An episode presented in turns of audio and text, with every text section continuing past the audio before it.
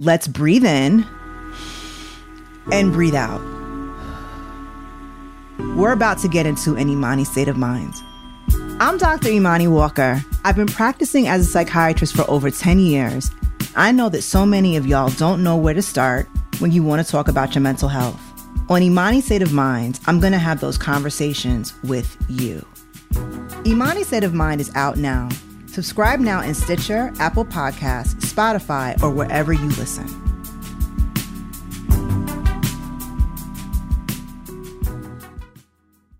This was almost the perfect murder. Introducing a new podcast from Court TV They were killed by their own children. Murder and the Menendez Brothers. I just started firing. What was in front of you? My parents. Oh, that is on tape. Murder and the Menendez Brothers. A Court TV mystery. Available now. Listen in Stitcher, Apple Podcasts, or your favorite podcast app.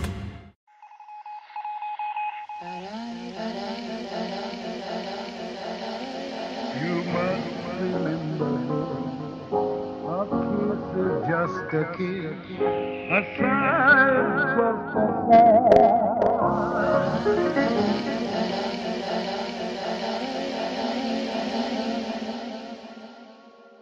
Welcome to another episode of You Must Remember This, the podcast dedicated to exploring the secret and or forgotten histories of Hollywood's first century, part of the Panoply Network. I'm your host, Karina Longworth. Last week, we learned about how Humphrey Bogart, a blue blood Broadway theater actor who had struggled to make an impression in Hollywood, transformed himself into a romantic tough guy who became one of Hollywood's biggest stars, and even something of an American hero. Along the way, Bogey fell in love with Lauren Bacall, his young co star in Howard Hawks' To Have and Have Not, and took her as his fourth wife. Lauren Bacall was born Betty Persky in 1924 in the Bronx.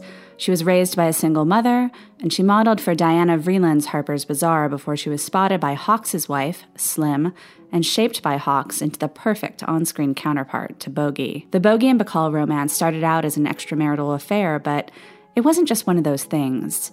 By Bacall's account, she was the crowbar with which Bogart wedged himself out of his terrible third marriage, a liberation which gave him a new lease on life, leading to 12 years of unmarred domestic bliss abruptly ended with Bogart's death in 1957. But by Bacall's own admission, domestic bliss with Bogey meant putting her own professional life on the back burner and allowing Bogart to set the terms for not just their marriage, but also Bacall's approach to choosing films and managing her career. That seemed like a fair trade during their ecstatic marriage, but once Bacall was on her own, it was a different story in part because even in death, Bogey never really went away. Bogart used to joke about what women would be like in a perfect world. In a perfect world, according to Bogey, a woman would be small enough to fit in his pocket, and when he wanted her, he could take her out of his pocket, keep her cupped in the palm of his hand, or maybe let her free to dance on top of a table. But if she abused that freedom, she'd go right back in the pocket. And when he wanted it, he could make her full sized, say for a night, and then shrink her up again and put her back in the pocket. Lauren Bacall, or Betty as she was known to her friends, sometimes wished she could do the same to him when he was alive.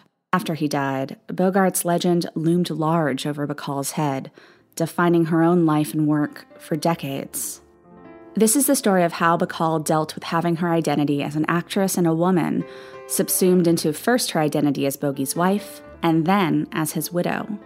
It's the story of the disastrous affair with one of Bogey's best friends that Bacall entered into while still grieving, and the not much smoother marriage she embarked on a few years later with an actor who looked like Bogart but didn't love like him. And it's the story of how an actress permanently associated with classical Hollywood cinema rebuilt her career far from Hollywood and found her greatest recognition later in life by herself. This is the story of Bacall after Bogey.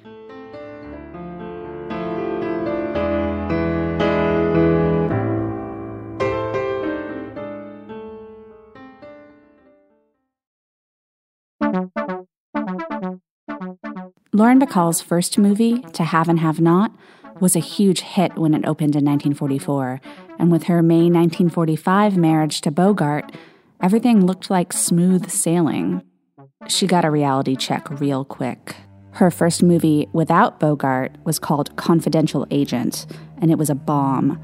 The critics who had championed her as Garbo, Dietrich, Hepburn, and Mae West, all in the same barely legal package, now suggested she be sent packing from Hollywood altogether. Bogart and Bacall would make three more movies together The Big Sleep, Dark Passage, and Key Largo. All are noir classics. But other than that, Bacall would be the first to admit that a lot of her movies were pretty forgettable. The word Hawks had used to define the screen persona he was creating for Bacall was insolent, and Jack Warner might have used the same adjective to describe Bacall's off screen dealings with the studio. She was constantly being suspended by Warner Brothers for refusing to act in the subpar movies thrown her way. Bacall was actually doing something pretty modern. She was taking a stand against mediocrity, refusing to cheapen her personal brand by letting her talents to bad films. But it was perceived another way. It was perceived as though she didn't want to work. And then there was the fact that her career, from its very beginning, had been wrapped up in her romance with her husband. Not only had the entire screen persona of Lauren Bacall been invented for her by Howard Hawks as a compliment to Humphrey Bogart's screen persona, but since they had married, she had distinguished herself as an excellent better half, throwing awesome parties, showing up on Bogey's arm at the Oscars, several months pregnant with their child, and yet resplendent in Christian Dior. She loved being a homemaker. Well, she loved making Bogey's home. He had never really had one before, never had a marriage happy and secure enough to settle into a nice house and buy things to fill it and invite friends in to share it. They had two beautiful children, and she still worked here and there, but it wasn't even a question what she'd choose when there was a choice to be made. At the studio and at home, she was Mrs. Bogey before she was Ms. Bacall. Bogey didn't mind if she worked, as long as it didn't interfere with her commitment to him, and that meant she wasn't allowed to star in films that would shoot on location, because that would mean being away from him. And Bogey had a strict rule never to tip the scales, never to use his own influence to get his wife cast in anything. If she wanted to work, she had to do it standing on her own two feet. And in a bit of do as I say, not as we did business, he told her that just about the worst thing she could do would be to fall into an on-set affair. Not only were they unprofessional and would cause her to be looked down upon by the directors and the executives, but even if Bogey himself didn't find out about it, the lying would wreck their marriage, and that would hurt her more than it hurt him. With this warning hanging over her head, Bogey allowed Bacall's occasional flirtations with other men, men like Adlai Stevenson, who Betty passionately campaigned for in defiance of her Eisenhower supporter husband, and Leonard Bernstein, who'd come over to the Bogart house and play piano until three in the morning while Bogey was out on his boat. Bacall rationalized that these men who held her attention weren't lecherous. They were, in fact, the good guys, because the status quo in Hollywood was that married women were ignored, pushed totally to the sidelines while the men kibitzed about the business of making movies. At least men like Adlai and Lenny treated her like a human. Bacall didn't fight any of Bogart's protective efforts. Throughout her first marriage, she felt like she was the luckiest girl in the world. When they were apart, she said her heart actually hurt. So whenever she could, she went where he went and happily played housewife and nursemaid on Bogey's location shoots, ordering canned soups and hams to substitute for the apparently inadequate local cuisine available on the Mexican set of The Treasure of the Sierra Madre, and bringing her own supply of antibiotics to Africa for the shoot of The African Queen. It wasn't until eight years into their marriage that Bogey and Bacall spent significant time apart. He had to go to Italy to make Beat the Devil, and she had already committed to starring in How to Marry a Millionaire back at home. That movie would be a big hit for her, one of her best films without Bogart, but later, she would admit that she always felt torn. She wanted to be a wife, a mother, and an actress. When she was working, she longed to be at home, and when she was at home, she was frustrated to not be working. She wrote, The truth is that I wanted it all, all the time, and God knows I tried to have it, And God knows, I almost did. And then Bogey got sick, and Bacall spent nearly a year nursing him, and then he died. Bacall felt overcome by numbness. The day he died, she'd write, was life's longest day for me. It was also the first night of her life that she'd spend alone. No mother in the next room, no husband next to her in bed. She planned the funeral in a daze. She had requested donations to the American Cancer Society in lieu of flowers, a declaration that moved the American Floral Association to send her a snippy telegram. Do we say we don't go see Lauren Bacall movies? It got worse before it got better. She decided to place a model of Bogart's beloved boat on the altar at his funeral, a choice she later called the last sane one I made for many months. For months, she thought and talked about nothing other than the man she had lost. And, of course, her children, who showed up at the school bus on the morning of their father's funeral to find photographers laying in wait.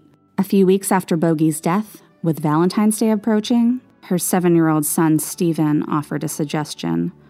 I know how we can surprise Daddy, he said. We can all shoot ourselves and be with him for Valentine's Day. Bacall decided they had to get out of town. She took the kids with her on a publicity tour to promote Designing Woman, the Vincent Minnelli movie she had made before Bogey's death. They'd go to New York, Boston, Chicago. Before she left, Frank Sinatra threw her a dinner party. And while she was away, he started calling. A lot. He wanted to know when she was coming home.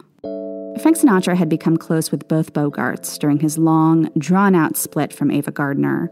When Bacall went to Europe to meet Bogey on the set of The Barefoot Contessa, Frank asked her if she'd carry a coconut cake to his beloved Ava, who was also in the movie.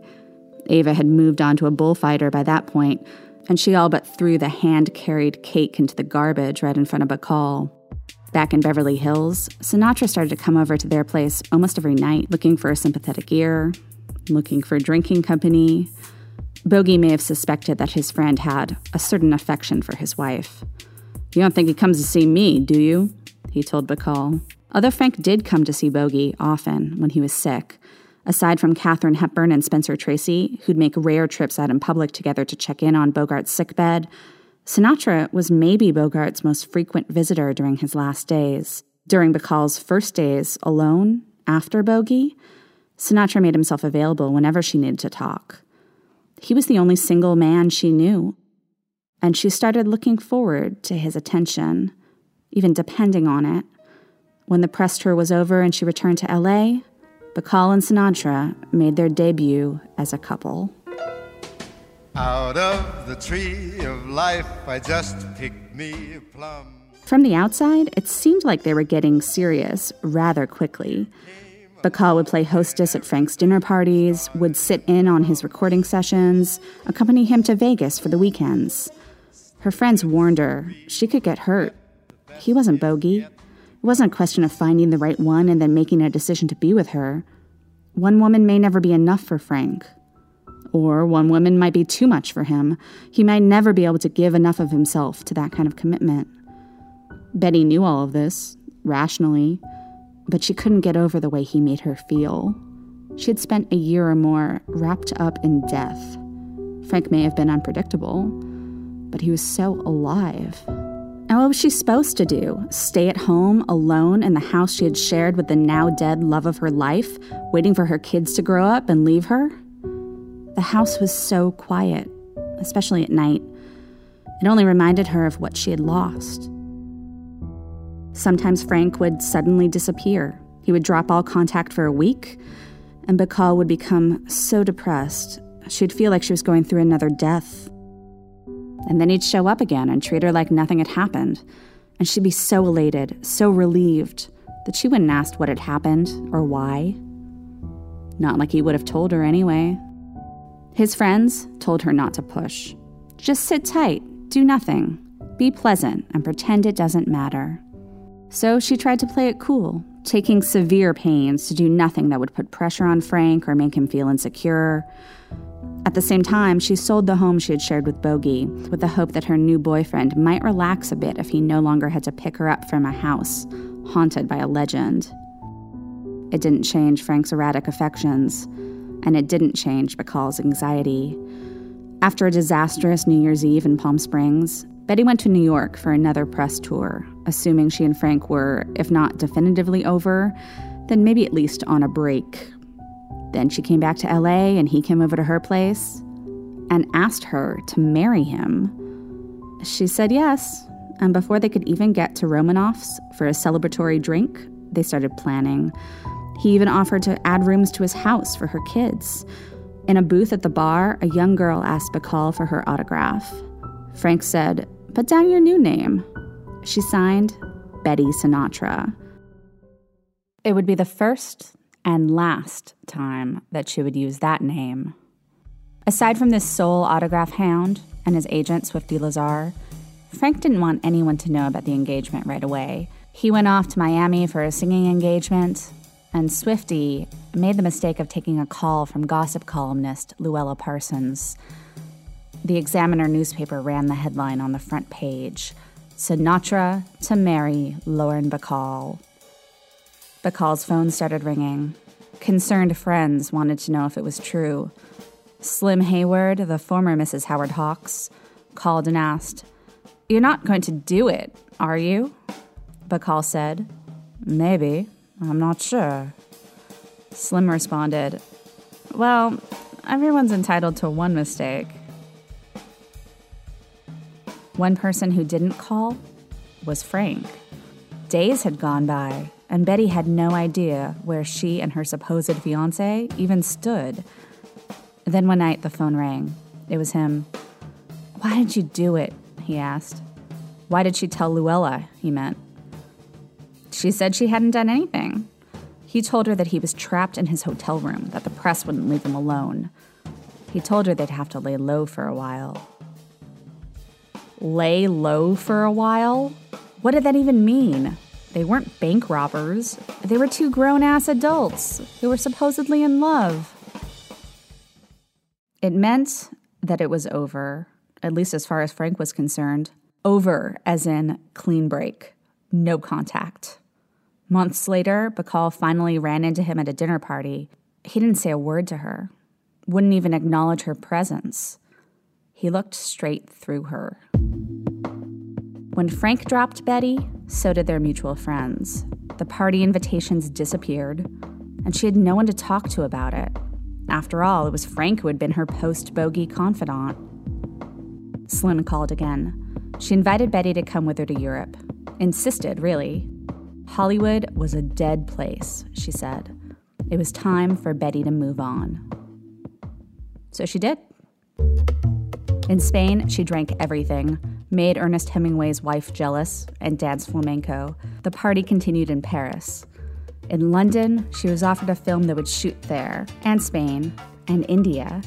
And when that wrapped, Slim's new husband, Leland Hayward, asked Betty to star in a project he was producing called Goodbye Charlie. It would be Lauren Bacall's first Broadway play, and it would inaugurate a completely new chapter in her life and career.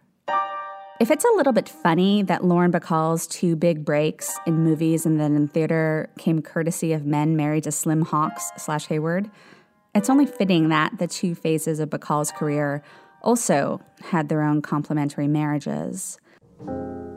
Jason Robards wasn't exactly the New York theater world equivalent of Humphrey Bogart, although he did look quite a bit like Bogey. But he was a different type of star, a real actor's actor who worked constantly because he needed the money, but he also held on to a certain contempt for commerciality. He and Bacall hit it off at a New Year's Eve party and then started getting dinner and drinks together after their respective rehearsals and shows. Betty thought Jason was dazzling if also a little crazy. He had three kids and was on his second wife, and Betty knew she shouldn't get involved with a married man. Just because it had worked out the first time doesn't mean it was the right thing to do. But she did. They'd meet at the Palace Bar.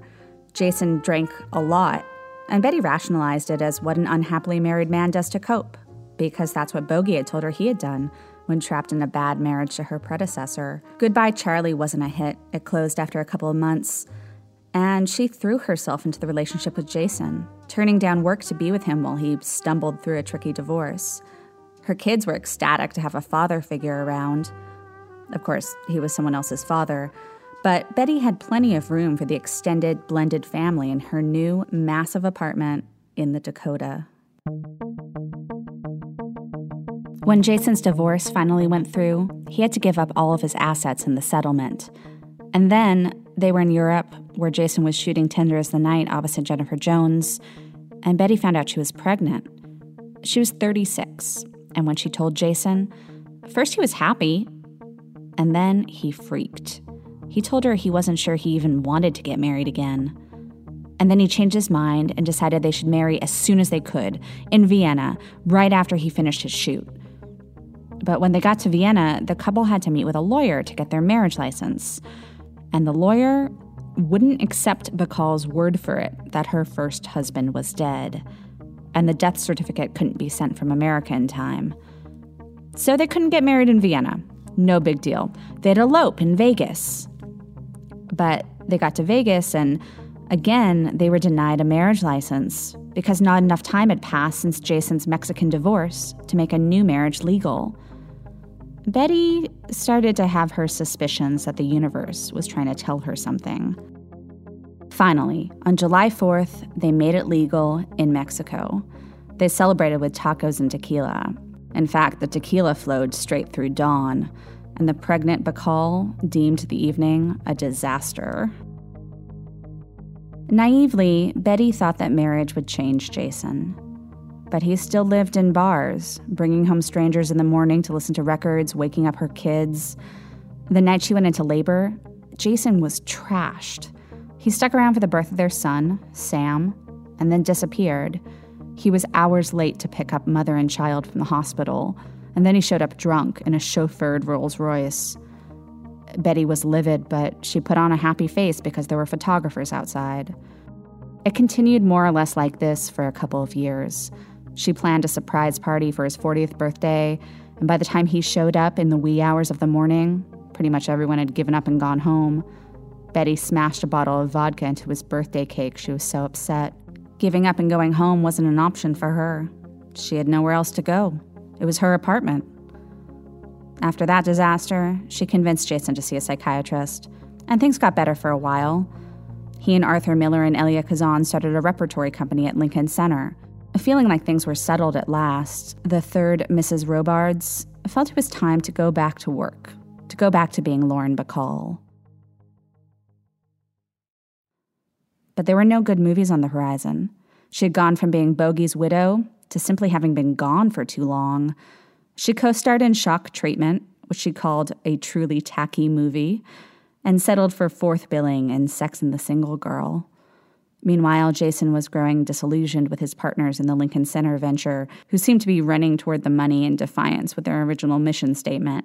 Mr. Bacall's self image wasn't helped by the growing Bogart cult, egged on by university cinema societies and a rash of new biographies, which canonized Jason Robards' current wife's taken too soon first husband. In interviews, Bacall would try to shift the attention away from Bogey and toward her new actor husband, to little avail. And Jason soon ramped up his drinking. He showed up fatally late to his own 40th birthday party, but on Bacall's 40th birthday, Jason didn't show up at all. Finally, Katie Hepburn and Spence Tracy gave Betty a talking to. Get out. Forget it. Think of yourself again, Katie said. Spence told her that no one quits drinking because their wife tells them to. They don't quit drinking until they decide to do it for themselves. So Bacall decided to let Jason decide what happened to their marriage, and she would simply put back whatever effort he put in. She returned to Broadway, starring in Cactus Flower, originating on the stage a role that would go to Ingrid Bergman in the film version. It was a hit, and Bacall was committed to starring in the show for two years. During this time, she and Jason were often estranged, with him going to California to make movies. That seemed to be good for him. At the very least, he drank less there. In 1968, Betty found a love letter written to her husband by another woman, and she decided she was done. She returned to the scene of the crime, Mexico, where they had married, for a divorce. Again, she commemorated the occasion with tacos. No tequila this time. She hadn't worked in a year and a half, had no potential source of income on the horizon. And then her mother, her best friend, who had been struggling with heart problems for a while, died. Betty Bacall was now a two time divorcee and an orphan. She felt completely alone. Then, suddenly, Lauren Bacall was offered the role of a lifetime the Bette Davis part in a new Broadway musical version of All About Eve, to be called Applause. Bette Davis had been Bacall's childhood idol. She had sat through all of her films in the 1930s and 40s, completely rapt, looking up at Davis and imagining what it would be like to be up there. Betty Bacall didn't miss the irony. All but relegated to the scrap heap by Hollywood, at age 45, she was now getting a chance to put her own spin on Hollywood's masterpiece about what happens to aging actresses and pay direct tribute to her own screen inspiration in the process. And it would completely revitalize her career. So, welcome, Miss Eve Harrington, to this business we call show. You're on your way to wealth and fame. Unsheathe your claws, enjoy the game. You'll be a bitch, but they'll know your name from New York to Kokomo. Welcome to the theater, my dear. You'll love it so. Applause gave Bacall focus when she desperately needed it. Not once in 25 years had she felt free to prioritize her own work over her relationship with the man in her life, over her life at home. Now, two of her three kids had left the nest. It was time for Lauren Bacall to do Lauren Bacall. And as part of that, she made two rules. She wasn't going to get involved with her very handsome younger co star, Len Cariou, and all interviewers would be informed that it was absolutely off limits to ask questions about Bogey. Neither rule actually stuck. Bacall and Cariou had an affair throughout his run in applause, but he was only half committed, which meant, for Bacall, the relationship was only half satisfying. And when it came to interviews, she often ended up talking candidly about her need to shake off the label of Bogey's widow. A 1972 profile in The Guardian described her as floating into a room on a cloud of cigarette smoke, breathing truisms like, to have that kind of world open up to you with that kind of fantastic man? Hell, you better take it while it's there.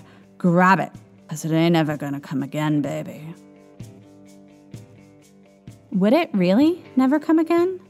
A few years later, in her first memoir, By Myself, Bacall would write that she refused to believe that Bogey was her first and last true love. During the run of Applause, the director Jean Negulesco, who had worked with Bacall in How to Marry a Millionaire, came to see the show and told her, You can never have a high like this anywhere else.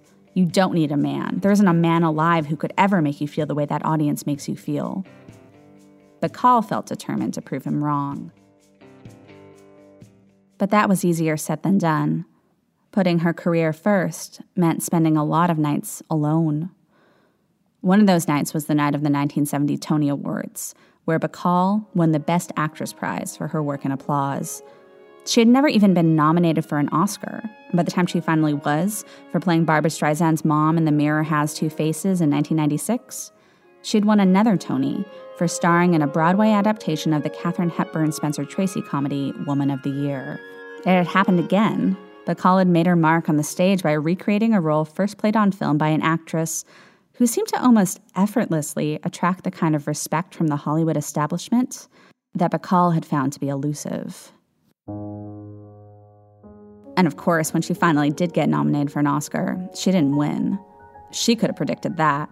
For old broads, the end of the career nomination has to be enough. When there's a young, exotic dish like Juliette Binoche to contend with as the competition. But what's amazing is that after she was finally acknowledged by the Academy at the age of 72, Bacall seemed to finally stop trying, once and for all, to prove herself in Hollywood. Instead, she made herself available to young, Hollywood outsider filmmakers like Lars von Trier and Jonathan Glazer, playing key roles in films like Dogville and Birth. And then in 2006, she really dropped the mic, playing herself in a cameo on The Sopranos. Gentlemen, allow me to introduce Miss Lauren Bacall. Lauren, this is Carmine Tazzi and Christopher. Moltisante. Huge fan. Thank you. Lupertazzi. You were great in the haves and have nots. Oh, yes, dear Howard Hawks. Thank you. I'm a presenter at one of these award shows. Uh, show West, some bullshit. But did she find love again? In the 70s, there was an intense affair with a married Englishman, which ended badly. And after that, if there was anyone she took seriously romantically, she wasn't telling. When she added an update to her first memoir in 2006, she wrote that she had been living alone for 25 years and that she had found that it suited her. That new chapter noted moments of triumph, like her The Mirror Has Two Faces awards run, and her detailing of her amusement to be cast in two movies by Lars von Trier. But it also had a lot of sadness. Bacall was the youngest person around when she got to Hollywood, and that meant that she was around to watch almost all of her old friends and former lovers die. Jason Robards, Gregory Peck, Katharine Hepburn. When Bacall herself passed away last month, we lost one of the last witnesses to the pre television era, when movies were an unparalleled cultural force and movie stars, though basically slaves thanks to their studio contracts, essentially lived in an alternate reality. Fame was different then. It didn't last for 15 minutes, it could continue on into eternity. It has for Bogey. We can only hope it does for Bacall.